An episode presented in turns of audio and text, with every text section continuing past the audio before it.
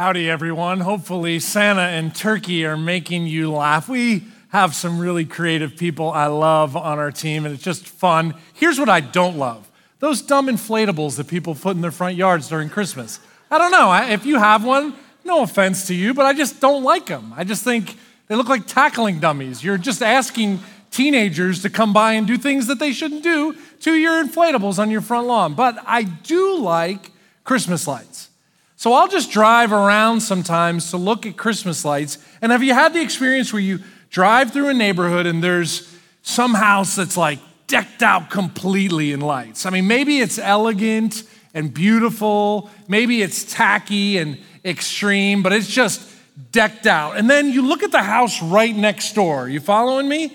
It's like this decked out house like crazy, and next door there's like a wreath or like a candle in the window. I mean, it's just awkward. If that's your neighbor that kind of goes crazy with lights, check out how this one group of people, this one neighborhood dealt with this. I don't know if you've seen this before, where, you know, big display of lights and then a little sign next to it, ditto, right? Kind of fun. That's a good way of handling it. What? Awesome. You know, I'm not sure what separates these two kinds of people. I mean, one person is like Christmas extreme. They got to get all, they have all kinds of clearly time on their hands, way too much time, way too much holiday cheer, way too much money. Those lights cost a lot. But here's what you got to know about those two houses they both have the same amount of power coming into the house. But what they do on the outside of the house is different. One's like an explosion of Christmas cheer, and one's like candle in the window. It's kind of like these two different extension cords, right? Like this extension cord's kind of the one that plugs in a wreath. And this one's like mega, right? So you, you buy this if you want to have mega holiday cheer, and this one's like, eh, we're going to have some holiday cheer. Different. In a lot of ways, as we come to the end of 2020, I kind of feel like most Christ followers are one or the other. We're like a holiday house that's either like extreme Christmas or just a wreath, barely, maybe. Maybe just a little bit of power, maybe a lot of power. Because here's the deal every one of us has power. You and me have power over your words, power over your time, power over your schedule, power over your talents, power over your money, power over your attitude. We all have power. What we do with what we have is what separates you and me this 2020. And so I want to encourage you right now to open up your Bibles. If you have a Bible, electronic or paper, turn on, open up to Luke chapter 8 is where we're going to be looking today. Luke chapter 8. And we're going to look at a passage of scripture that talks about Jesus and power because we've been encouraging one another to finish 2020 strong. Here at Faith Church, we're looking at how do we finish 2020 strong, not limping to the finish line, but what does it look like for you and me to be both grateful and generous? And Jesus displays both gratitude and generosity. And the passage that we're going to look at today, Jesus is going to show generosity with power generosity with power. So before we jump into it, as you get there, Luke chapter 8, let me just describe, define for you power. Here's what I mean by power power is my abilities and capabilities. See that? My abilities and capabilities. All of us have abilities and capabilities. Some of us have more abilities, some of us have less ability. Some of us have more capability. Some of us have less capability. But every human has abilities and capabilities, which means every human has power.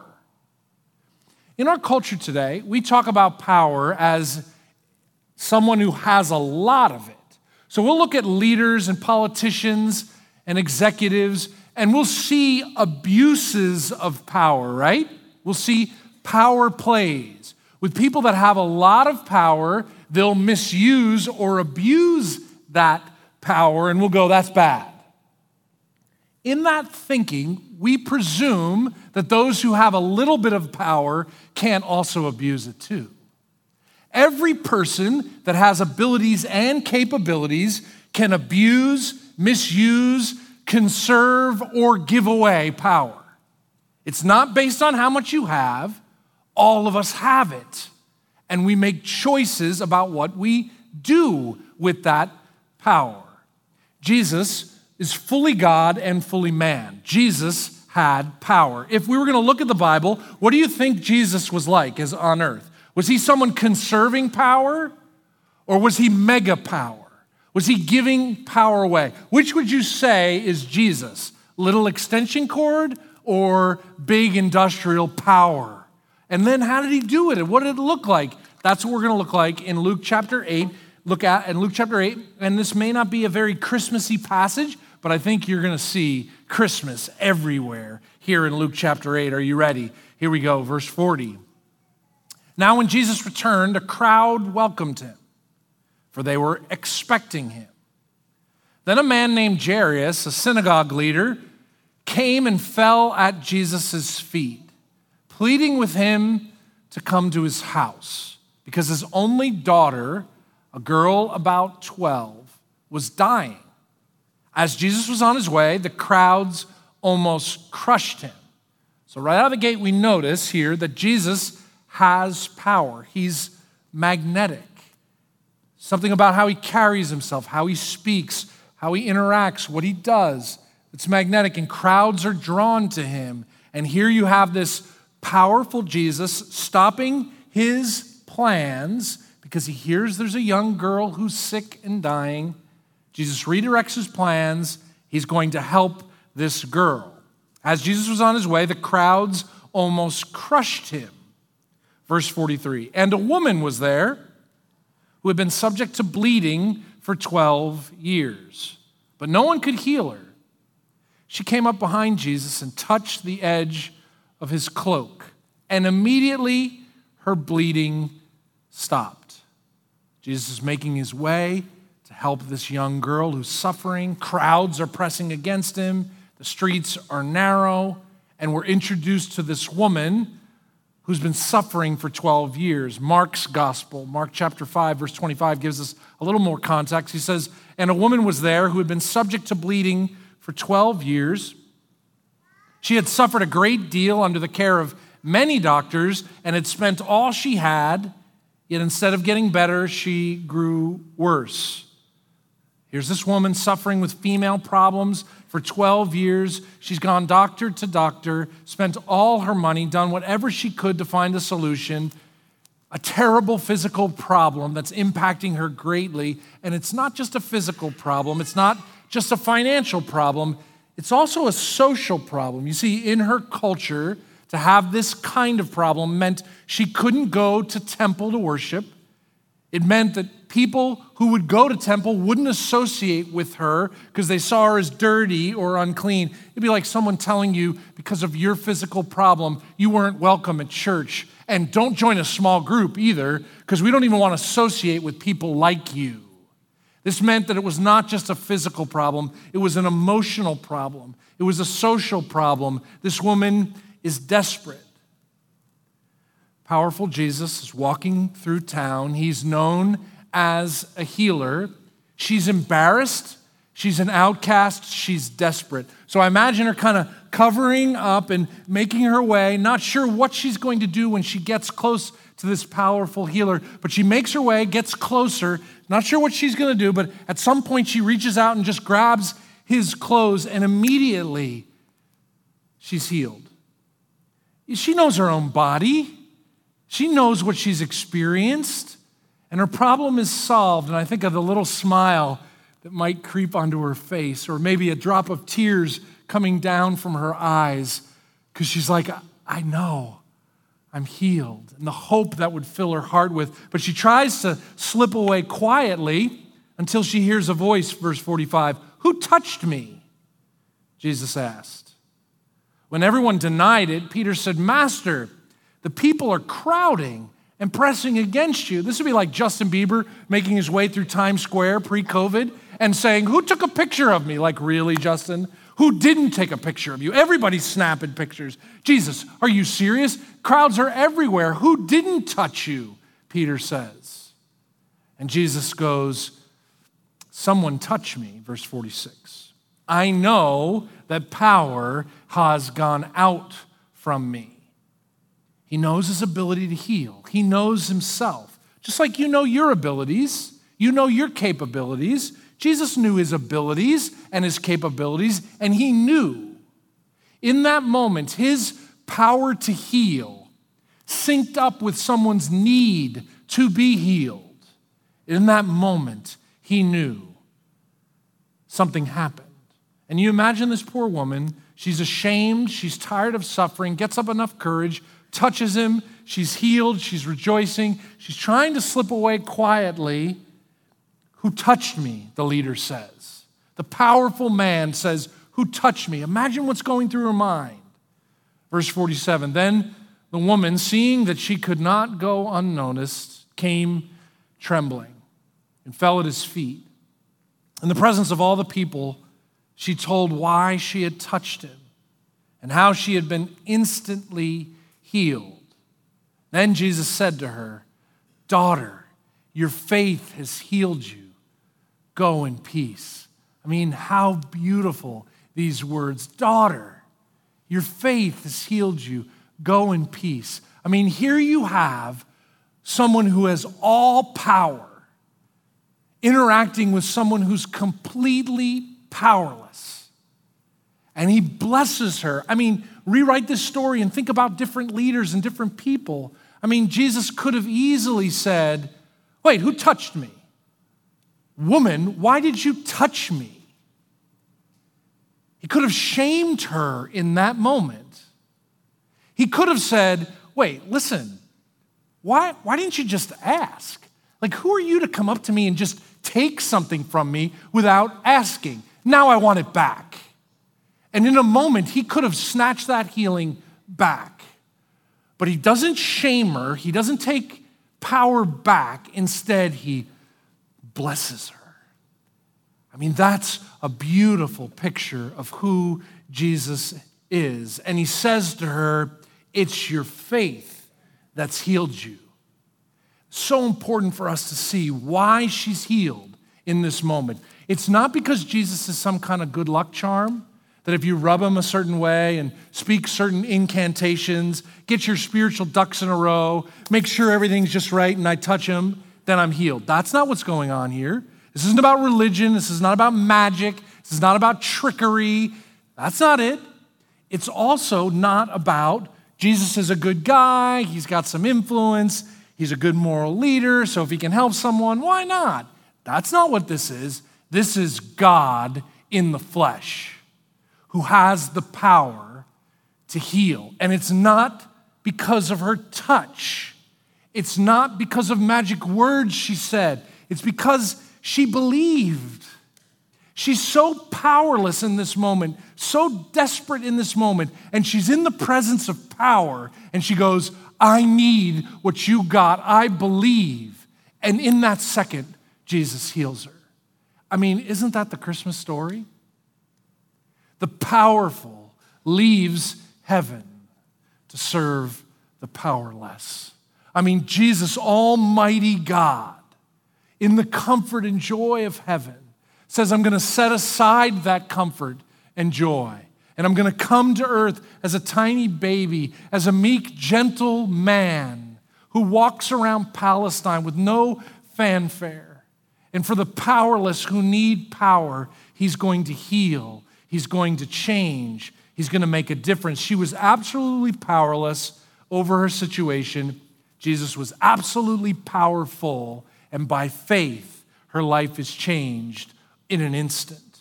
I mean, this is the Christmas story. And I don't know why today. I don't know why this is how God chooses to work, but this is what He does. Are you powerless over something right now? Is there some situation or circumstance where you feel absolutely powerless to control? That's the moment, that's the time where you reach out to the powerful. So maybe you've tried to kick that habit, that addiction You've tried it over and over. You've modified your behavior. You've made New Year's resolutions. You promised your family you wouldn't do it anymore. When you're powerless, you go to the powerful and say, Help me, save me. Jesus has the power to rescue people in addiction and help you. But you desperate enough to go to him? I mean, you're trying to fix a relationship. You have a lousy relationship with your spouse. You've totally screwed up a relationship with a friend or a child. You've tried over and over and over again to make it better in a relationship. You're like a toddler that keeps trying to clean up their spilt milk. It just gets worse and worse and worse and worse and worse. When you're powerless to clean up your own relational mess, you run to Jesus, who's powerful, who says, I'll, I'll help you. Maybe you've tried to clean up your religious act. Oh, you've been to catechism, you've done baptism, you've done every kind of religious thing. You've tried to let your good deeds outweigh your bad deeds, but your shame inside doesn't go away because you know a holy God sees the inside of you. You've tried to make it look better inside, but it is not better when you're powerless to forgive yourself, where religion can't forgive you. Jesus can. And this all powerful Jesus says, Come to me and I'll forgive you from your sins. You feel powerless over your loneliness, your depression, your anxiety. You're a business leader, you're a, you're a healthcare worker, you're powerless over this COVID nonsense. This COVID thing has got us all wrapped tight and we're struggling. People are struggling physically, mentally, emotionally, financially. It's a complete powerless situation in every situation, every direction. What do you do? You run to all powerful Jesus. Say, rescue me, help me. Help me physically, help me emotionally, help me mentally, help me spiritually, help me. Because Jesus wants to say to you today, Your faith has healed you, go in peace. He wants you to come to Him by faith, and He has the ability, all powerful Jesus, to help you, to encourage you for today, to give you the exact dose of what you need for today. And then tomorrow, if the sun comes up tomorrow to go to him tomorrow and say, I'm powerless again. Would you give me power today? And he promises to give you what you need for today. I want you to turn your Bibles to Philippians chapter 2. Turn right. Philippians chapter 2 is a passage of scripture well known by Paul, who writes to describe Jesus. I want to look at another aspect of power with you. Philippians chapter 2, verse 6 through 11, Paul describes Jesus and says, Jesus, who being in very nature God, did not consider equality with God something to be used to his own advantage. Do you hear power there? He did not consider equality with God something to be used to his own advantage. Rather, he made himself nothing by taking the very nature of a servant, being made in human likeness, and being found in appearance as a man, Jesus humbled himself by becoming obedient to death, even death on a cross. This is a power statement. You see, Jesus had all power, he could use it any way he wanted. The eternal Son of God could have stayed in the comfort and peace perfection of heaven, and said to all of us powerless people, Figure it out yourself. Instead, he sets aside that power to come to earth, and it cost him greatly. You know, when a multimillionaire gives away money, you might go, Ah, they have plenty. What's the big deal? It still costs. When the one who is all powerful sets aside his power and comes into earth as a baby, and he walks around planet Earth, and his reputation is maligned because he hangs out with powerless, broken people. And people try to arrest him, people try to kill him. He has to delegate responsibility to 12 numbskulls. Have you ever delegated to someone and you're like, you guys are such a train wreck, you can't do it? Jesus is the ultimate leader and teacher, and he delegates to 12 disciples and says to them, hey, you guys got to go do it for me. And he costs him to delegate that responsibility to 12. It costs him when he hangs naked on a cross and everyone's ridiculing him and saying, Hey, I thought you said you were the big guy in town, and now you're naked being nailed to a cross. What did that cost?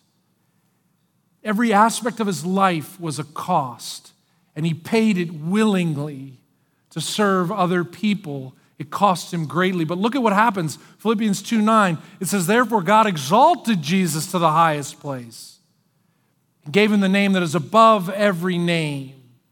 The name of Jesus, every knee should bow in heaven and on earth and under the earth, and every tongue acknowledge that Jesus Christ is Lord to the glory of God the Father. You see, God rewarded his Son for giving up his power and using it to serve other people. Same is true for you and me.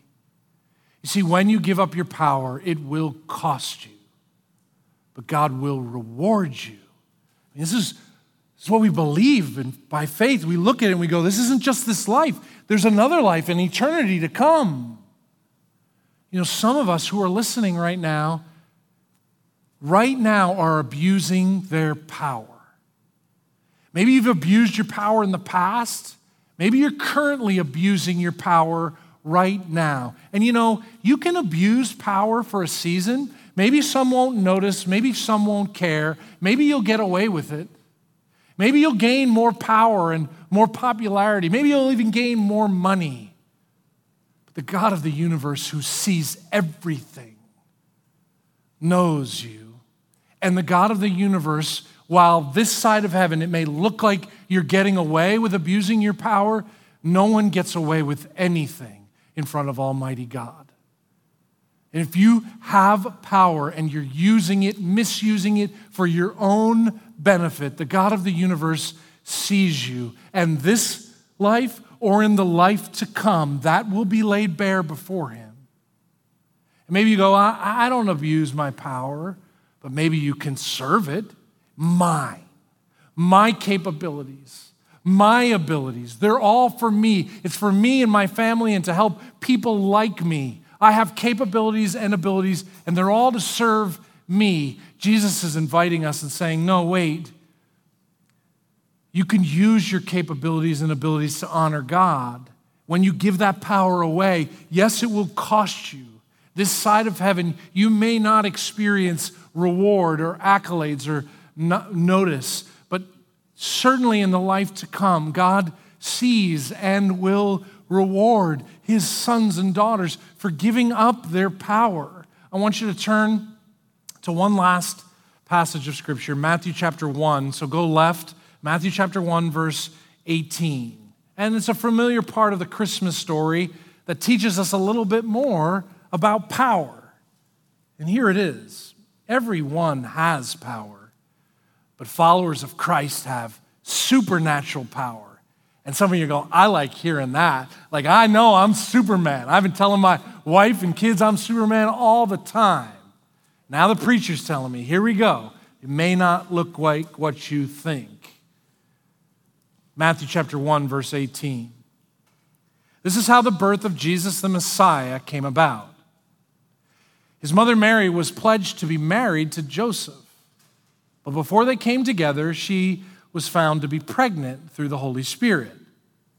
Because Joseph, her husband, was faithful to the law and yet did not want to expose her to public disgrace, he had in mind to divorce her quietly. Do you see? Joseph has power, and Mary is powerless. In that society, in those circumstances, the man has all the power, and she's powerless over this situation. He's a good man, he's a godly man. So, in his natural abilities, he's like, you know what? I'm going to find a way to divorce her quietly. I don't want to shame her. I don't want her to be mistreated. I'll protect her. Verse 20. But after he had considered this, an angel of the Lord appeared to him in a dream and said, Joseph, son of David, do not be afraid to take Mary home as your wife, because what's conceived in her is from the Holy Spirit. She will give birth to a son, and you're to give him the name Jesus, because he will save his people from their sins. Again, in Joseph's natural abilities, his natural capabilities, he would have protected her, and now the supernatural breaks into Joseph's life and says, Joseph, dude, this is from God. This is from God.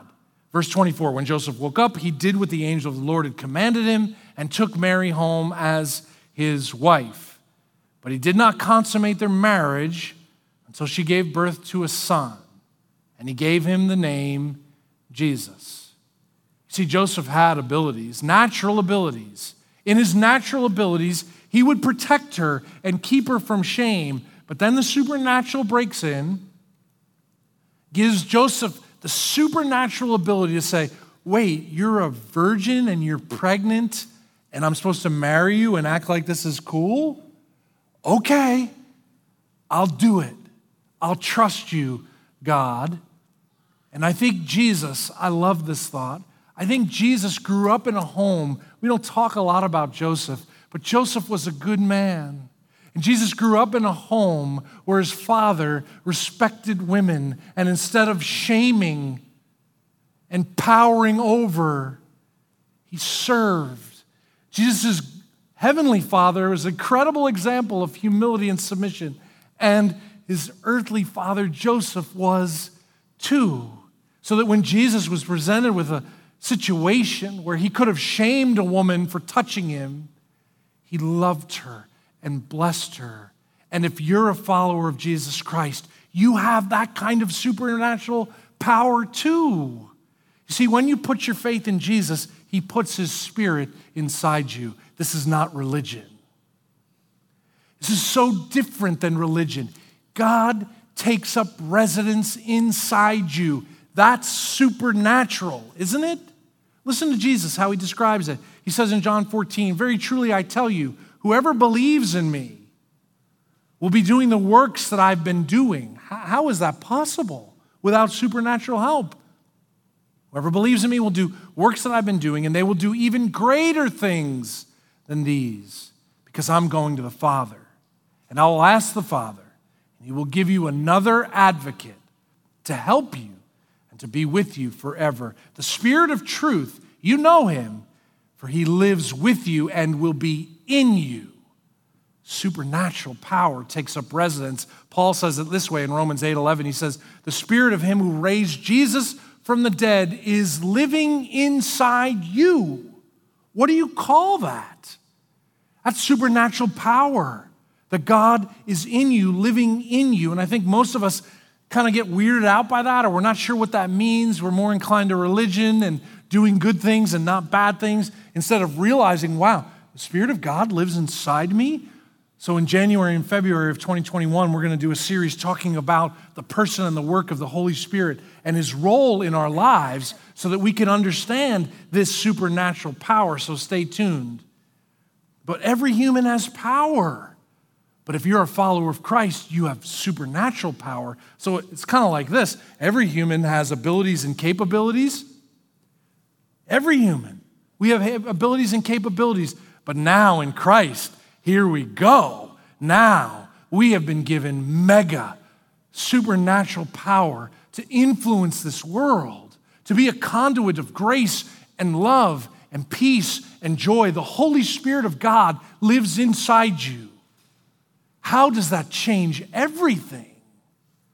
And here's the choice we have Are you abusing that power?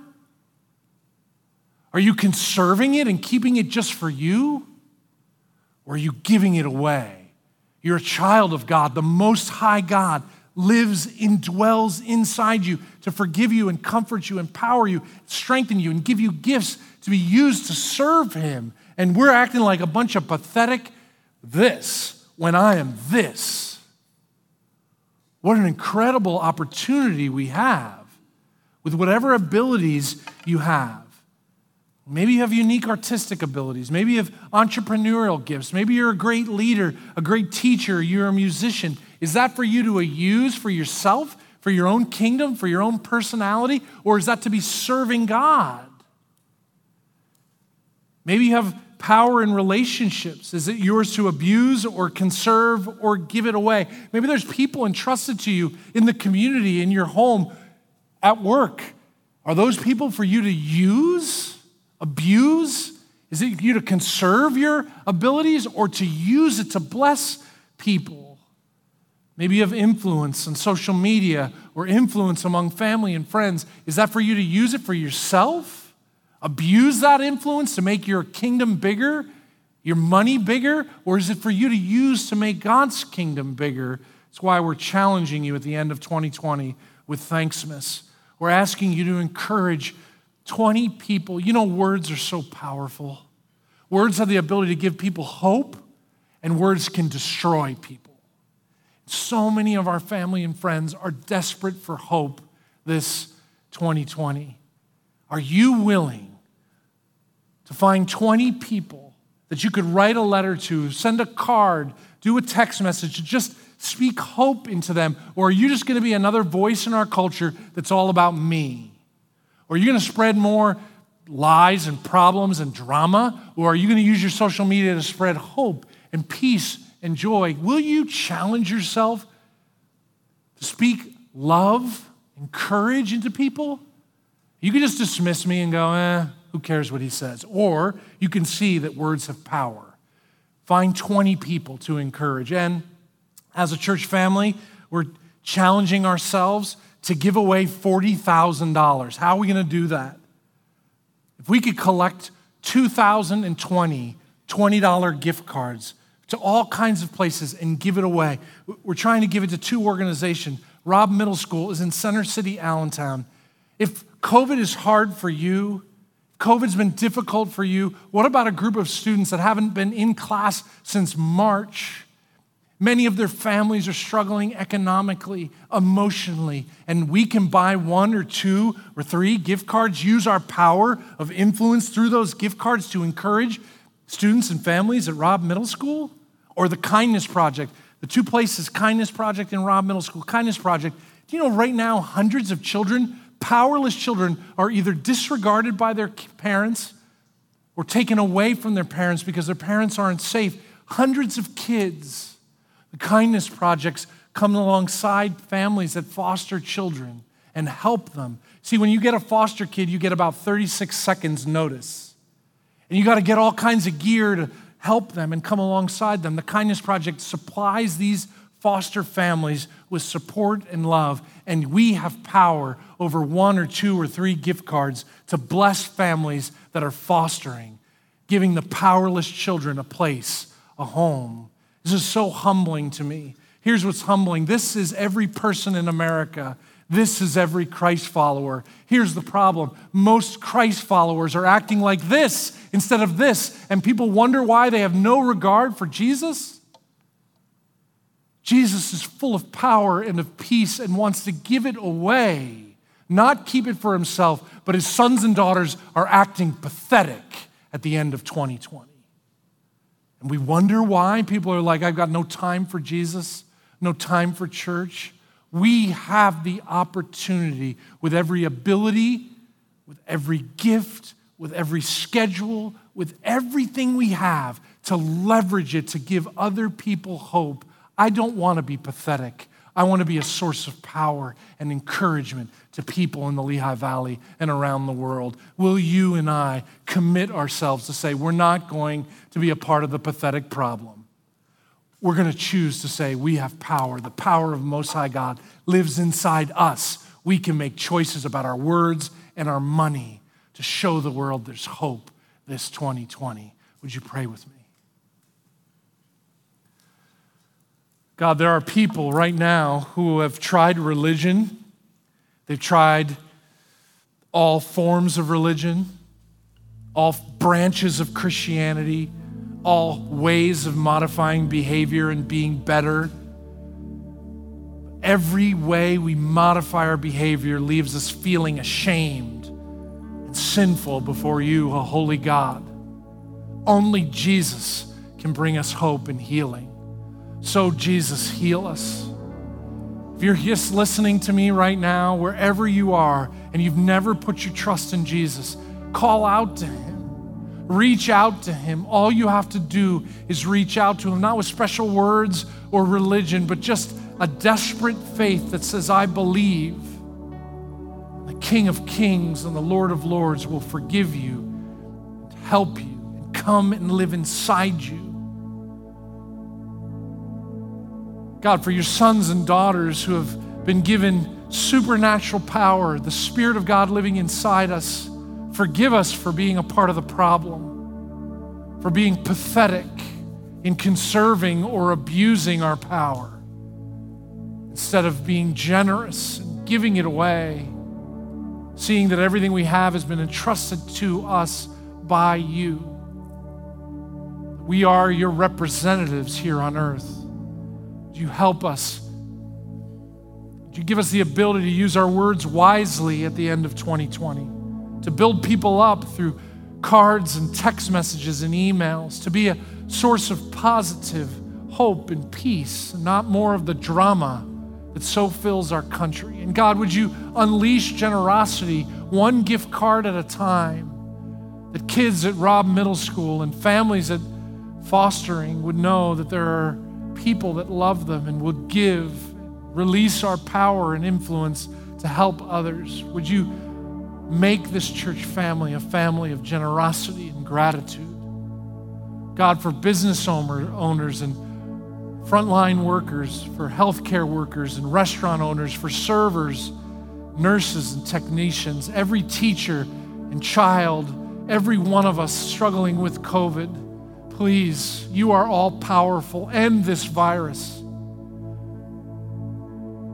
Give us strength to make it through whatever we have to face. Help every person to know that plugged into you daily is the only source of hope we have. Pray this all in the strong name of Christ our Lord. Amen.